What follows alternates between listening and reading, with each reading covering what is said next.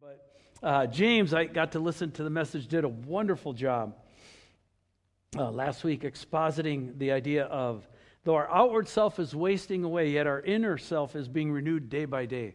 And that whole process of what the Holy Spirit does for us and that kind of stuff. By the way, you can pray for them this week. They are uh, on vacation in Montana and they'll be coming back, so pray that they have a good time. Uh, but what James was talking about, what Paul writes about is that this is the spirit of faith, right? And faith becomes this really important um, topic in the New Testament. Says, knowing he who raised the Lord Jesus will raise us also with Jesus and bring us with you into his presence. What you find in this section of Scripture is there's just all kinds of these massive eternal promises uh, to us as believers. So when we think of the Corinthian church, then, right, that's we're in, in that series, uh, the unveiled life. Uh, what was causing them to lose heart? Right? Paul wasn't just writing into a vacuum. There was something that was going on there. And certainly, it was what James was detailing last week. The outer self was decaying. You know, they were running into the problems of life. But as with all things in life, there was another level. And the question is well, what was that level? And to understand, we'd have to understand the mentality of the early church. The early church, uh, one of the firm beliefs that they had was that Jesus was coming back in their lifetime. Does that sound familiar to anybody? Right? We don't have time to cover it all this morning, but uh, what was causing them to lose heart? Quite simple. Some of them had died.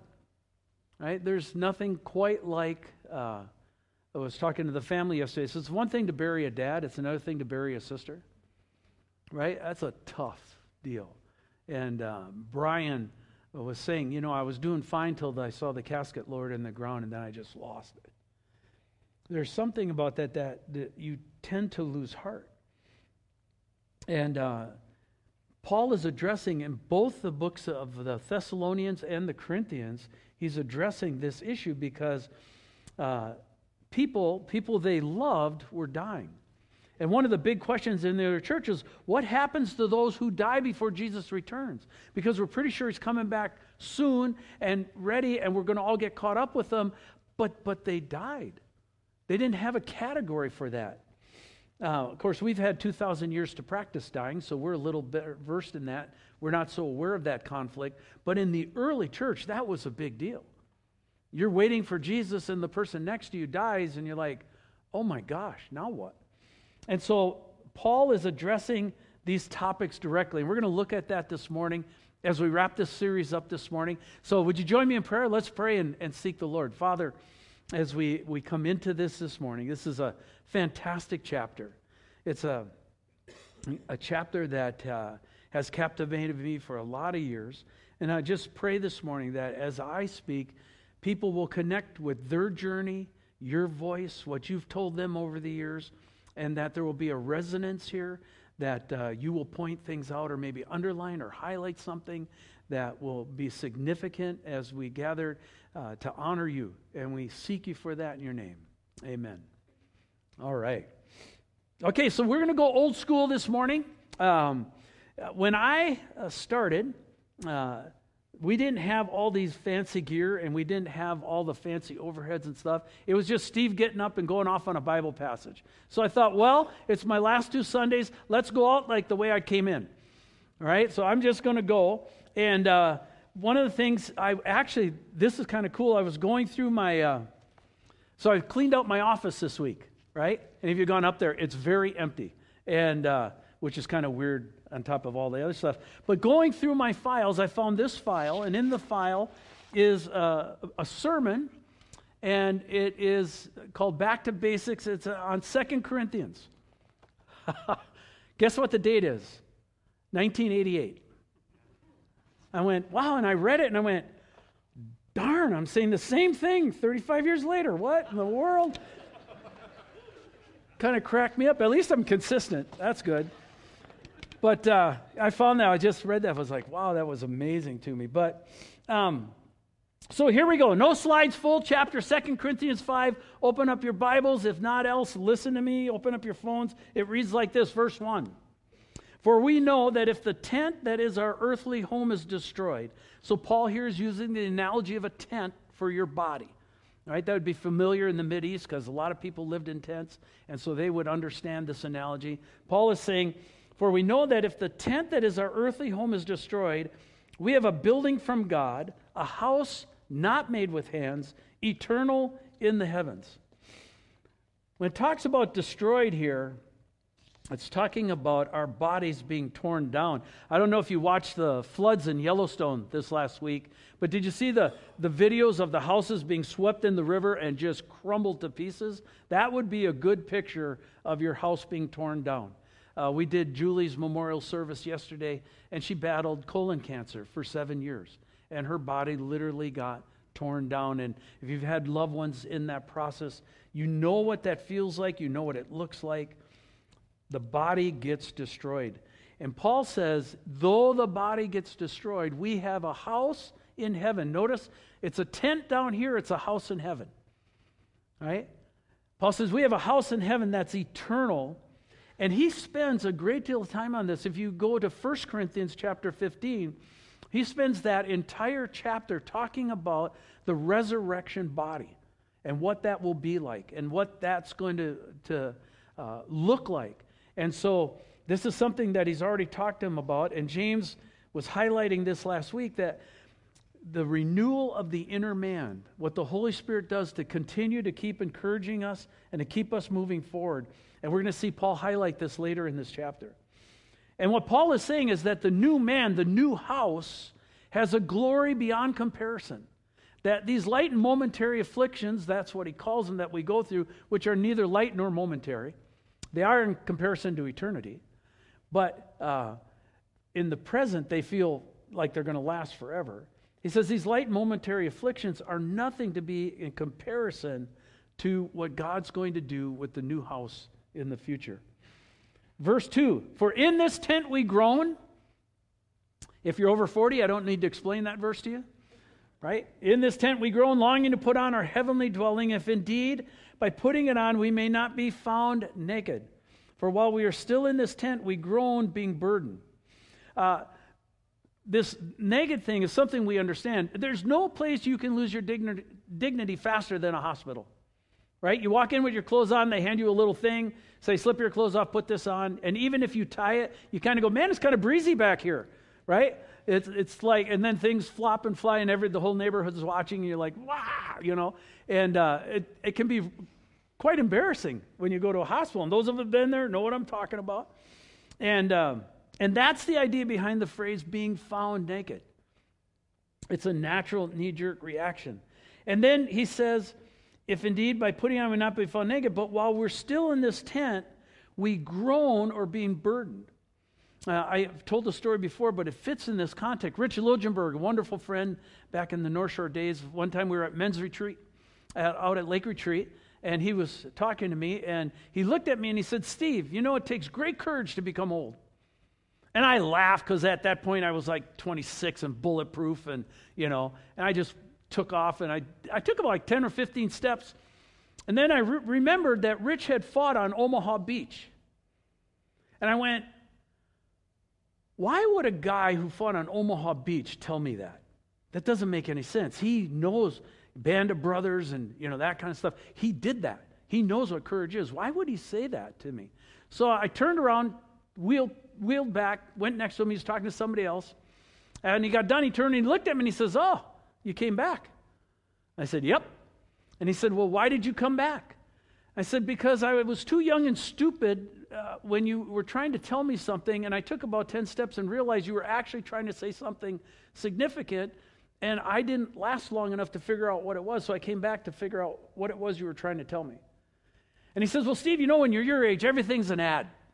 He says, you know, you graduate from high school, you graduate from college, you get a new car, you get a new job, your career, you're moving on, you get married, you get kids, you get, you know, you get a wife, you get kids, you get vacations, you got adventures. He says, everything's an ad, everything's a go. He said, but when you get my age, everything becomes a takeaway.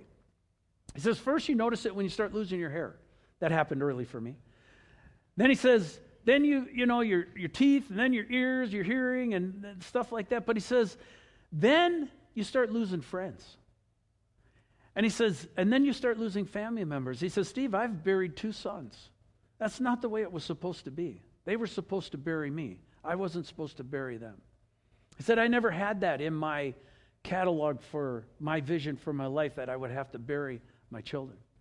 And he says, now Ginny and I are getting fragile, and as we are going on, you know, who's going to go first and who takes care of who, and there's, there's a lot of fears. There's a lot of things I never imagined that I would have to face getting older. And he says, Steve, it takes every bit as much faith to believe that God's in this part of the journey as he was in the beginning part of the journey. And he was talking about having faith for the second half. And I really think that that is a great word for us is that you have to believe God's in the second half of the journey every bit as much as the first half, even though there are takeaways in the second half. Paul's again encouraging them not to lose heart. Rich was encouraging me to brace up so when those things came, I wouldn't lose heart. Even though people that they loved were dying. Verse 4 Not that we would be unclothed, but that we would be further clothed, so that what is, and one of the greatest phrases in the Bible, what is mortal may be swallowed up by life. Okay? The idea there, when we think of dying, we think of being swallowed up by death. That's the end of it. Death controls it. Paul's saying, no. When we die, if you are in Christ, you are swallowed up by life. The idea here is that you are then permanently clothed. In other words, you don't have to change anymore. You're permanently clothed with iridescent clothes that will last for eternity. And it's one of the, the greatest faith promises that can be found in the Bible. Verse 5 he who has prepared us for this very thing is God, who has given us his Spirit as a guarantee. This is what's called a signature imprint. Uh, you might not be aware what that is, but uh, you've seen, for example, uh, the Kentucky Derby, right? You see those horses, and you ever watch when they film them that the, the, the trainer will come out of the paddock and the horse just follows them, right? There's no rope, they're not, the trainer walks and the horse just follows right behind him, and it's like, Wow, how do they how do they train those horses to do that? Well, how they train the horses to do that is when the mare is about to give birth to that that colt, they take the mother and keep the mother's breath away, and they, when the spawn, the trainer cups his hand and he breathes on the colt. And that imprints that colt with that breath, that fragrance. And so that colt thinks that that trainer is his mother. And so that horse will follow that trainer around for the rest of his life because he's been imprinted. Well, here we're not being imprinted from a trainer, we're being imprinted by the Holy Spirit. In other words, when we come to Christ, God breathes on us. The breath of Christ comes into our life. And there is a fragrance. It's called the fragrance of heaven. And it's the fragrance of the Holy Spirit. And you know that fragrance. That fragrance comes to you at different times in your life, and you know that God's calling out to you, or calling you back, or calling you away for something, or calling you to something. You know that fragrance, you know that breath. Many, many times when people hear the Lord speaking, said, Steve, I knew that voice. I know that voice. What are they talking about? They're talking about the Holy Spirit. Right? And so Paul here is saying that we have been given the Spirit as a guarantee. By the way, God's guarantees actually perform. All right? God does not renege on his guarantees. Hebrews says this that this guarantee is a sure and steadfast anchor of the soul.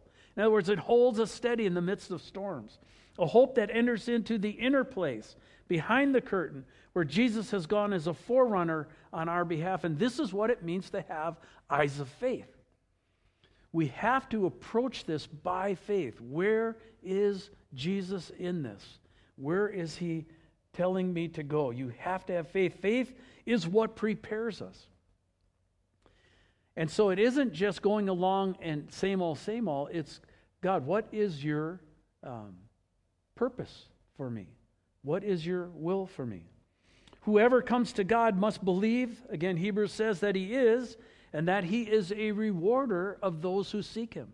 Those who seek him seek him by faith. And so it's a pursuit. It's a pursuit of the great king. Verse 6 And so we are always of good courage. We know that while we're at home in the body, we are away from the Lord, for we walk by faith, not by sight. There's that phrase again. While we're down here, we need to have faith and we need to have courage. What Rich was trying to tell me is Steve, there's some things coming along that I know that you don't know because you're 26 at the time and I'm 60 something. I forget where it was, in the mid 60s somewhere. He says, There's things I've learned that you don't know about yet. And you should listen to me because the things that I've encountered are coming your way. You just don't know it. And you need to be ready for those things. And you need to be on guard for those things so that you don't vary or differ from your faith. Because he says it knocks a lot of people out. Hebrews again. Now, faith is the assurance of things hoped for, the conviction of things not seen. For it for by it the people of old received their commendation. By faith we understand that the universe was created by the word of God, so that what is seen was made out of things that are invisible. In other words, everything we see was created by something invisible. His name happens to be God. Verse 8 Yes, we are of good courage, and we would rather be away from the body at home with the Lord. So whether we are at home or away, we make it our aim to please Him. Good courage. What's good courage? Good courage, faith, is to believe what God has told you. Again, the best way to do that is to read through the Bible. So many people never read through it. They never look at what's in there for themselves. I'm in Ezekiel right now, just getting blown away again. I've read that book well over 40 times. I'm like finding things I never saw. Probably because I'm at a place in life where I've never been before, right?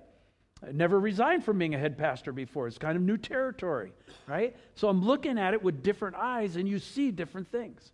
And so all of us have to have those eyes of faith and have courage for what the next steps are, to believe what God told us. Paul says it's better to be away from the body and at home with the Lord. Uh, we may feel bad for Bob and we may feel bad for Julie, but we know totally where they are and who they're with. Okay? And they are probably looking down, going, hey, ain't so bad up here. right? They got it really, really good, but we only see the loss side. We don't see the gain side. That will be revealed when it comes our turn. Bob Self, on, they had a big picture of him up on the screen, and underneath his picture were the words, let's go. Okay, if you remember that phrase, that was the phrase made famous by Todd Beamer, right? A 9 11 on the airline when they overtook the airline that was going to crash uh, into the White House, and they, uh, they, they took the plane and kept it from crashing in the White House, right? And his words as he left the phone is, let's roll. Bob was saying that. And where was he saying that? He was saying that on his deathbed. As Kevin and Rachel and them were sitting around there, he looked over and he said, Let's go. What was he saying? It's time to go. I'm full of faith. I'm ready. I've walked the life. Let's go. He wasn't afraid to go to the other side of the curtain. He wasn't afraid to go to the other side of the veil. He knew his Lord. He knew it was time to go. He says, let's roll this thing. Let's get it going. That is great faith. And that is the kind, that's the way Christians should finish. Bob and Lynn and Julie died beautifully. They died with great faith and with great courage, and we need to do the same. And what's the goal in this phrase?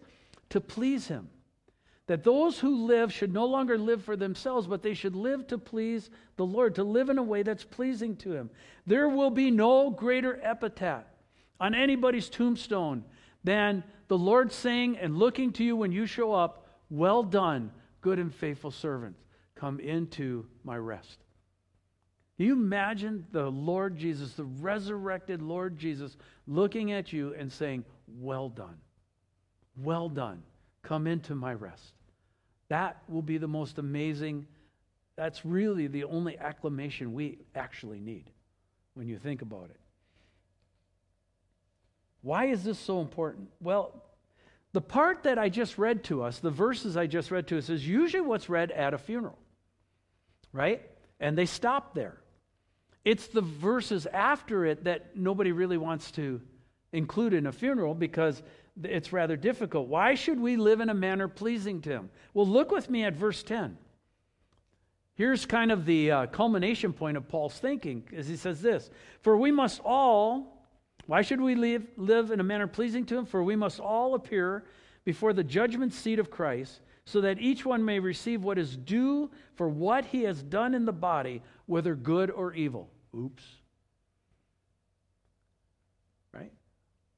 Everybody will stand before the judgment seat of Christ, and they will be accountable for everything that they've done verbal, nonverbal, intentional, non intentional, good or evil. And here is where having a foundation in Christ is absolutely critical. Both believer and non believer will face the last judgment. The believer will have Christ as a foundation, the non believer won't. Hebrews tells us that it's appointed once for man to die, and then comes the judgment. The believer will have that foundation in Christ, the non believer won't, and everybody's work is going to get tested by fire. For those without the foundation of Christ, it's an eternal fire. It's a place called hell. And many, many try to make hell more palatable by saying that fire, the fire is allegorical. I do not see how that makes things better. Okay? If fire is merely an analogy, then that means the reality is even worse. 1 Corinthians 3, earlier in the first book of Corinthians, tells us that for believers, the foundation is Christ, and that our works will go through the fire as well. And Paul uses the analogy of gold, silver, and precious stones, and then wood, hay, and straw. Okay? If you put gold, silver, and precious stones through fire, what happens to them? They get refined, they get purified, right? If you put wood, hay, and straw through fire, what do you get? Chaff, right? You ever seen wood, hay, or straw burn? Right? Gone. And Paul's saying that our works will be tested by fire, and what is noble, what is good, what was done for the kingdom will remain as gold, silver, and precious stone, and what was carnal and of the flesh and of sin will disappear and burn up like wood, hay, and straw. And Paul says that each will be rewarded for what they've done in faith for Christ. And Paul also says that some will get through as if by fire. That means you get into heaven with your skivvies on, right? Maybe. That's a scary picture. That's why the fear of the Lord is so important. We can be afraid of people and people's opinions and all that kind of stuff, but the Bible says the thing we should be most afraid of is the fear of the Lord, the respect of the Lord, the honor due the Lord, gratefulness to the Lord. Therefore, where did I get that from? Look at verse 11. Therefore, knowing the fear of the Lord, we persuade others. Okay, so you always have to ask, what is the therefore, therefore? The therefore is therefore because of the judgment. Because of this knowledge of the coming judgment, we should, knowing the fear of the Lord, persuade others. Paul is exhorting everyone to give their life to Christ, and he's using the fear of the Lord as a tool for that. Psalm 90 uh, epitomizes this, verses 9 through 11. It says this For all our days pass away under your wrath. We bring our years to an end like a sigh. Have you ever been at a deathbed? Have you ever watched somebody pass? It's with it's like a sigh. The years of our life are 70, or even by reason of strength 80. Yet their span is but toil and trouble. We are soon gone and we fly away. Who considers the power of your anger or your wrath according to the fear that is due you. It's powerful statements. He is the great and awesome God right now, 2022, just like he was when Jesus walked this planet. He's not gotten tired, he's not gotten old, he's not gotten senile, he's not gotten frail. He's not intimidated, he's not surprised by the culture, he's not any of those things. He is the great and awesome God with whom we have to do. He is the creator, the maker of heaven and earth. That's a title used over and over throughout Scripture. He is the Lord of hosts. We don't even know what the meaning of that all is. Okay? And in all of Paul's arguments here is to be reconciled to him before the judgment day. Continuing in verse 11, look at verse 11. But what we are is known to God, and I hope it's known also to your conscience. We are not commending ourselves to you again, but giving you cause to boast about us, so that you may be able to answer to those who boast about outward appearance and not about what is in the heart. For if we are beside ourselves, it's for God. If we're in our right mind, it is for you. Again, Paul is appealing to their consciences. Again, remember, do you remember when I was among you? Do you remember how we acted? Do you remember what we taught? Do you remember what we said? Follow our example. He wasn't boasting, but rather he was giving them some ammo to use uh, when they had to deal with those who were big on outward appearance and saying they had a greater gospel than the one that Paul had given them. And what Paul is saying, it's not about appearance. It's not about a veiled life where you have all these things outwardly that you demonstrate. He says it's really about the heart. And who really cares for you? Does the world really care for you? I remember uh, back in my days before Jesus, I had tons of friends. And they were my posse and they were my tribe. And I thought, man, we are tight, right? And when I came to Christ, guess what? Gone. All these people that I thought were tight, that I was going to do life with, just gone. Not only were they gone, but they were antagonistic. They were angry that I had given my life to Christ because I was wrecking the party. And they, they turned on me. And some of you may have had the same sort of situations, whether it's junior high or high school or college, or you know, you had best friends you thought, Mom, we'll be there for life, and boom, they're gone. You know, who's really there for you? And Paul is saying, the Bible's saying, Jesus is always there. That's who you should fear the opinion of the most because he's the one who's not going to leave you or ever forsake you. Paul was saying, Hey, look, I was among you like a mother who nurses his child, nurses her child. Getting our culture all mixed up here, right? I was like a mother among you. He said, I took care of you. Don't you remember that? He says, Look, if we're acting crazy, it's for God, but if, if we're in our right minds, it's for you. Look at verse 14. For the love of Christ controls us. Because we have concluded this, that one has died for all, therefore all have died. And he died for all, that those who might live might no longer live for themselves, but for him who for their sake died and was raised. For the love of Christ controls us. That's what Paul was saying. Question this morning Does the love of Christ control us? And to what degree and what level? Does the love of Christ control us? You know, we have a lot of loves in life. And the question is who or what is at the top of your list? And Paul is simply arguing that Jesus should be at the top of the list. There can be other loves, but you got to keep the order straight. Jesus should be at the top, and then those fall under, right? Not don't reverse and get the cart in front of the horse. It doesn't work that way. What he's saying is we owe him, Jesus, a tremendous debt of love for what he has done for us.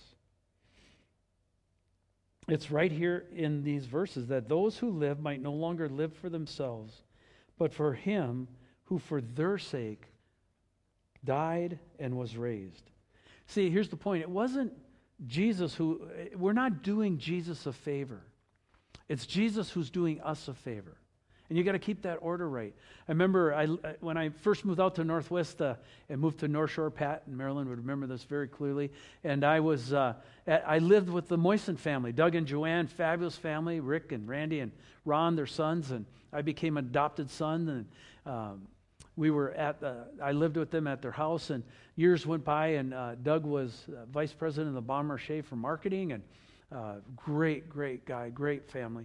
And uh, he became ill. He had MS and he was in the hospital and he was dying. And so I got to the hospital and um, Joanne and, and Ron were there, and you could tell they're just exhausted out of their gourds. They'd been there for like three days straight. And I said, Hey guys, I said, Look, why don't you go home? Why don't you get something to eat?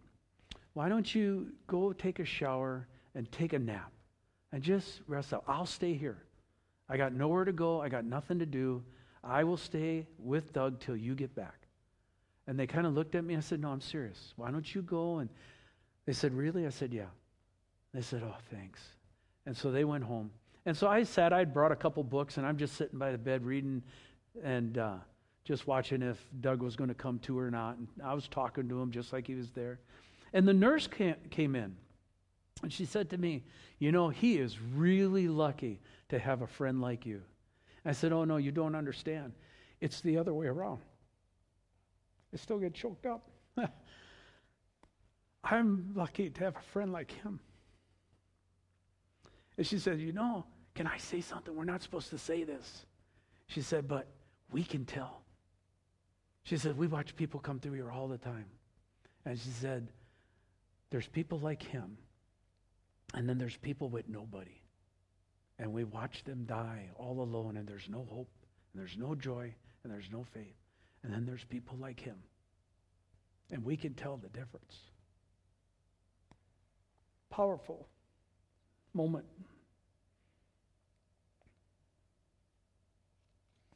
Thank you, Doug and Joanne. Verse 16 From now on, therefore, we regard no one according to the flesh.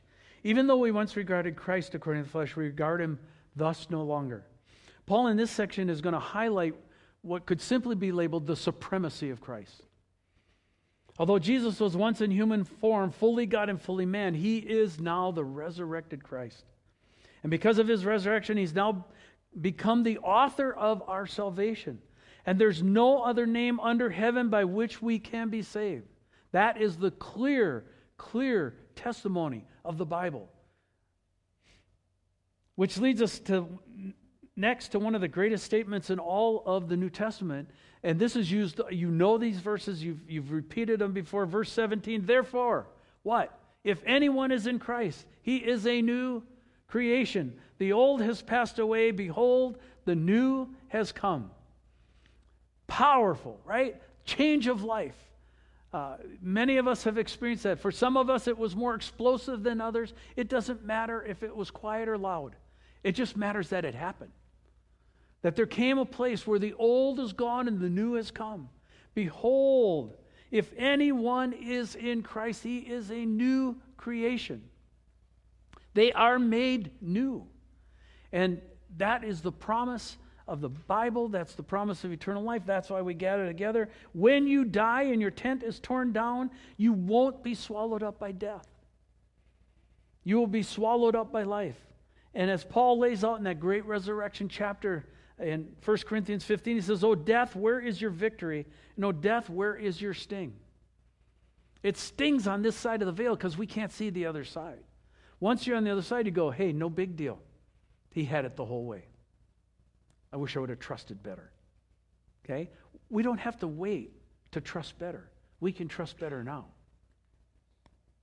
The new is eternal life. The Holy Spirit is the guarantee, and this life is by faith. And verse 18 says this And all of this comes from God, who through Christ reconciled us to himself and gave us the ministry of reconciliation. That is, in Christ, God was reconciling the world to himself not counting their trespasses against them, and entrusting to us the message of reconciliation. That's a fascinating term, reconciled. Right? I don't know if you've ever looked into it or, or uh, uh, explored it a little bit, but the term has uh, relational implications, legal implication, and financial implications. All of us are old enough in this room to have had a relationship kind of go kaput, right? Bust, go bad. And it's no longer what it used to be. And we long for that to get reconciled, right? For a way back to get that reconciled. Uh, many of us might have had legal troubles, right? If someone goes to prison, we say their debt to society has been paid. What are we saying? It's been reconciled. The wrong's been reconciled, it's been covered. Uh, financially, the books need to be reconciled, right? They have to add up, they, they have to match. And if they don't, you've got a problem, particularly if it's the IRS looking at the books. Right? So there's those three different ways you can look at it. Note that it is not only the ministry of Jesus, but us who are in Christ, who've been given the same ministry of reconciliation. What is God doing? What he's doing is in Christ or through Christ, God is reconciling the world to himself, not counting people's trespasses against them.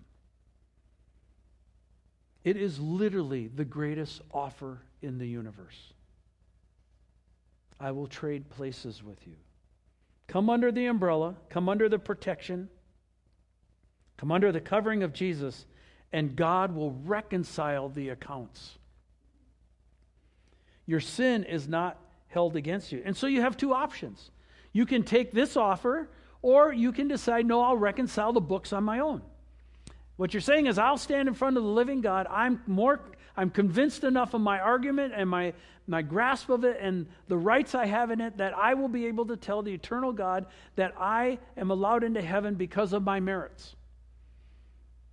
Or you can say, you know what? I think I'll take the offer because I know there's places in my life where I've blown it. I think I'll take that deal. And Paul is encouraging us to take that deal. And once you've been reconciled, guess what? You get to help others get reconciled the same way you did. You get to tell them how it works, you get to share with them. Verse 20 Therefore, we are ambassadors for Christ, God making his appeal through us. We implore you on behalf of Christ, be reconciled to God. We are his apostolos. Remember, James used that term, right? Apostolos, the sent ones. An ambassador represents the interests and agenda of the nation they represent. Who do we represent? We represent the kingdom of God. We represent the kingdom of Jesus. And Paul is imploring, begging that we be reconciled.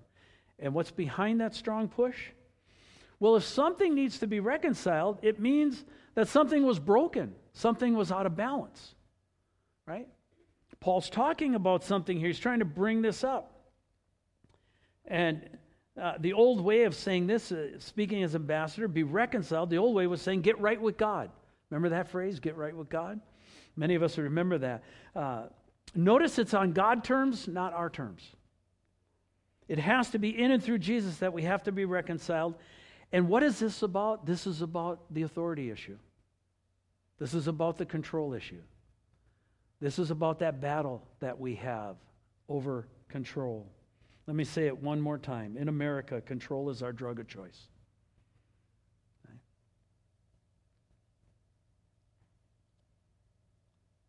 Now, why would Paul write that?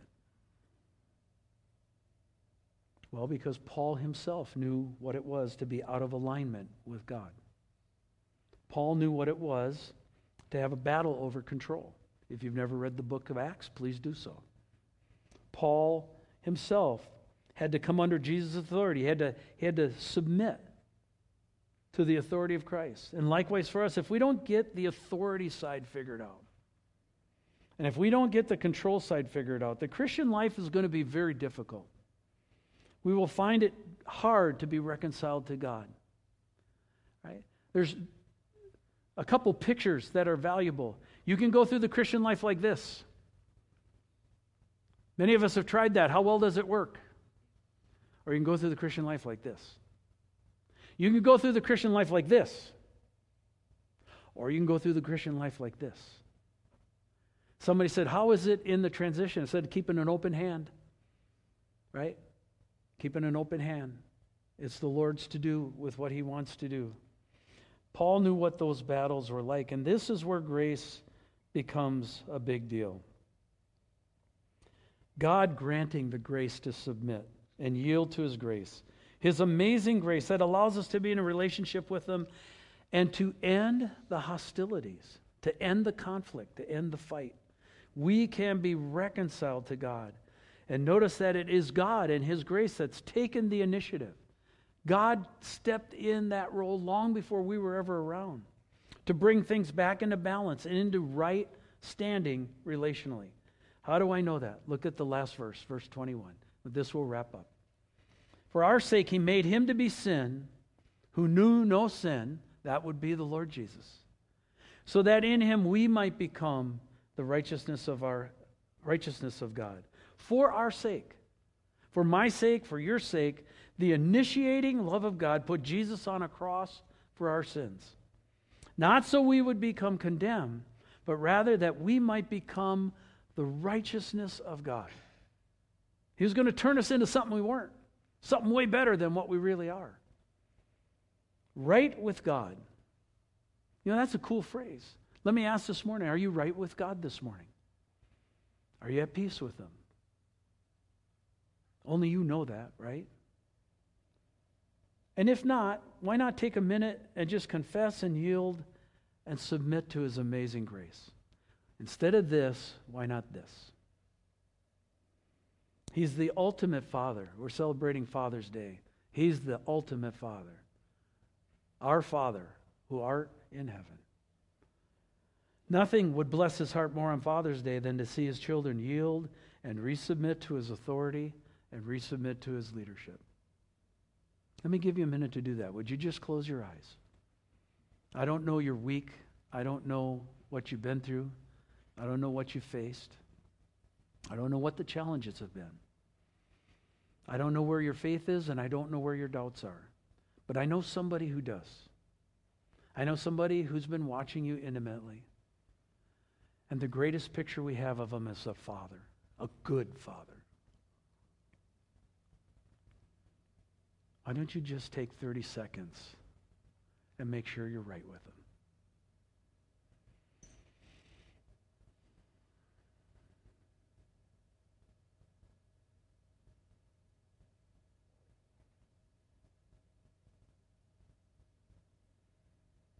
Thank you for your kindness. Thank you for your grace. Thank you for these marvelous chapters. How Paul wrote this stuff, I have no idea.